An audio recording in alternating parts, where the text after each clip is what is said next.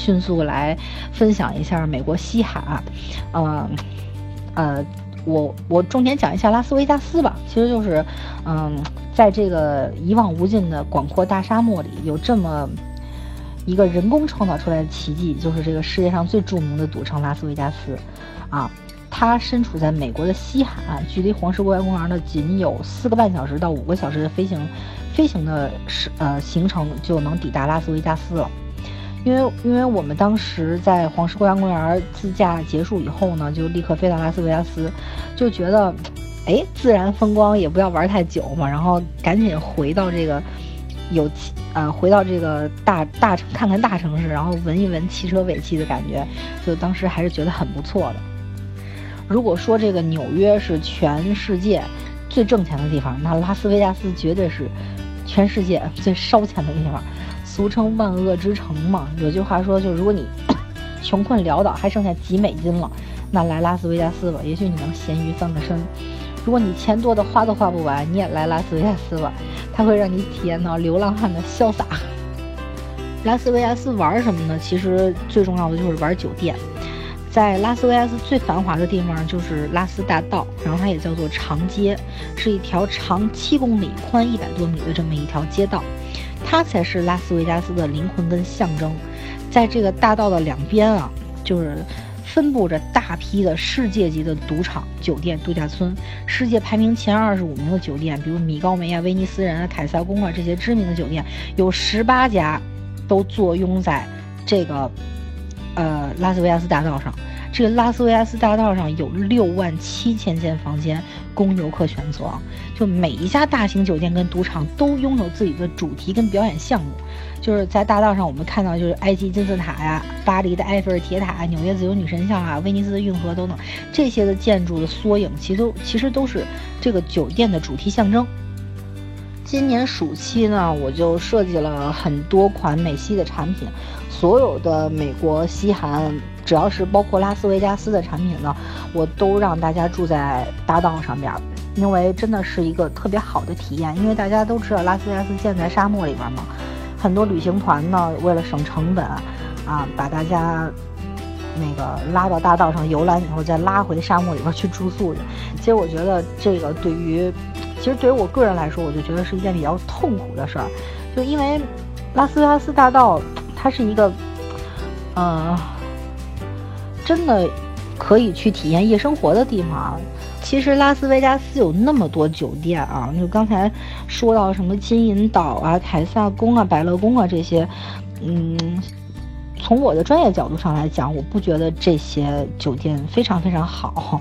因为我觉得性价比不够高。在拉斯维加斯呢，有几家。啊，性价比非常高，但是体验又特别好的酒店，然后我就给大家分享一下啊，就是我下面要说的内容了。其实我觉得拉斯维加斯首选呢应该是云霄塔酒店嘛，啊，这个酒店非常好识别，它是拉斯维加斯大道上面最高的建筑物，啊，呃，远远高于这个拉斯维加斯的摩天轮，高于米高梅大酒店，高于凯撒宫大酒店，它是。三百五十米的高度是全密西西比河以西最高的建筑物了。我们的游客呢可以免费的登上这个塔顶的一百零八层观景台，啊，瞭望整个的拉斯维加斯。所以你你你想这样的话又省去了这个那个摩天轮观景的成本。这个酒店的塔顶呢还有很多特别刺激的娱乐项目。就这个虽然。价格非常非常低，但是不要去轻易体验啊，因为这是特别恐怖刺激的娱乐项目。啊，我玩过一个叫做“无限翻无限翻越”，这个翻译过来中文应该叫，就是你在那个塔顶的一端支了一块跷跷板，然后这块跷跷板上呢有有一辆车能够容纳六个人，然后以飞快的速度从酒店的舷窗。啊，伸到这个舷窗以外，当然这个时候呢，这个跷跷板已经处于完全脱离的状态了。然后在它掉下去之前呢，它再用吸力把你这辆车给吸回来，然后在你惊魂未定的时候再把你拖出去，再吸回来。其实我也不理解，就为什么这些人有这么大的勇气去玩这个项目啊？我想，万一抛出去的时候那一刹那停电了怎么办？还有更不理解这个项目就是有一个叫极速旋转，就类似一个大爪子，然后这个爪子呢有五个手指，每一个手指上坐俩人儿，然后从一开始迅速的转，然后到到极速啊极速转，然后转转转转转转你吐为止。就我看到好多老外的女的，然后都翻白眼了，然后下来还说就是 that was awesome，然后蹦极去了。其实我真的觉得，就西方人血液里边流淌着就是这种作死的隐性，就要不然美国人也人口也不会这么少。就是当然说，当然说实话，就是对于追求这个刺激跟极限运动的年轻人来讲，如果你喜欢，真的能够尝，真的是值得尝啊。我们在美国吃什么呢？其实美国它是一个没有什么饮食文化的一个国家，它的这个饮食，它的这个快餐史啊，就跟这个美国的历史一样简单粗暴速成。所以呢，我还真的没有很多的要给大家推荐的。但是，但是有一点就是，我希望大家前往美国一定要品尝的就是美国的牛排。咱们在国内吃的这个牛肉都是把牛宰了以后，然后冰冻上放上十几个小时、几十个小时以后，然后拿出来解冻开始烹饪，对吧？但是真正好吃的牛排呢，宰了以后不是立刻上锅的，而是要经过发酵的。我们在美国吃牛肉的时候呢，会发现这个牛肉跟中国真的不太一样，特别鲜嫩多汁儿，而且有嚼劲，肉味散发的也特别好，特别特别明显。原因是因为呢，这个美国的牛是被电死的，电死了以后呢，不是立刻就上桌烹饪，而是把牛整片挂起来，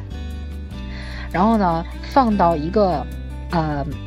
呃冷库里边，但是温度不能太低，也不能太高，介于冷藏跟冷冻之间吧。把这个牛呢啊放到里边，保证它不会坏。等它风干，会形成一个。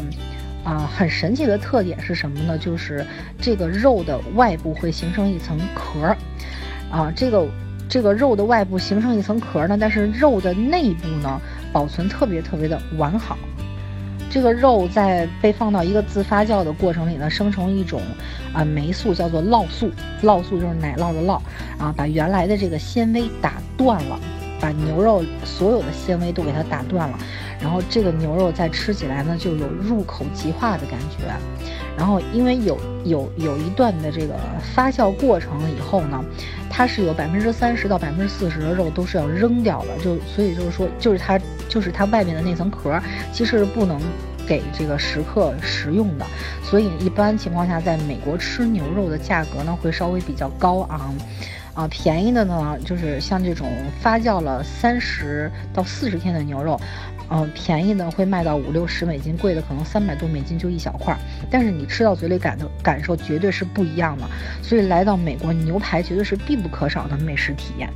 其实，在美国吃牛肉跟在日本吃牛肉跟在中国吃牛肉有最大的什么样的区别呢？就是其实在美国吃的是牛的肉，但是呢，我们在中国吃吃的这个牛肉呢，一般吃的都是牛肉的调料啊。有的那个这个中国的这个牛排馆说给我来一瓶美国 A 万级牛肉酱，然后给你弄弄一大盘的这个牛肉，然后滋上这个这个。这滋上这各种酱，给你摆的跟花儿似的。然后如果说你到美国这种高档的牛排餐厅去跟服务员说，你给我来一个 barbecue 的烤肉酱，或者是要什么什么酱，人家会直接请你出去，因为他觉得你是在侮辱他们的牛肉啊。因为在美国吃这个吃牛排吃的并不是酱汁儿，吃的而真正的是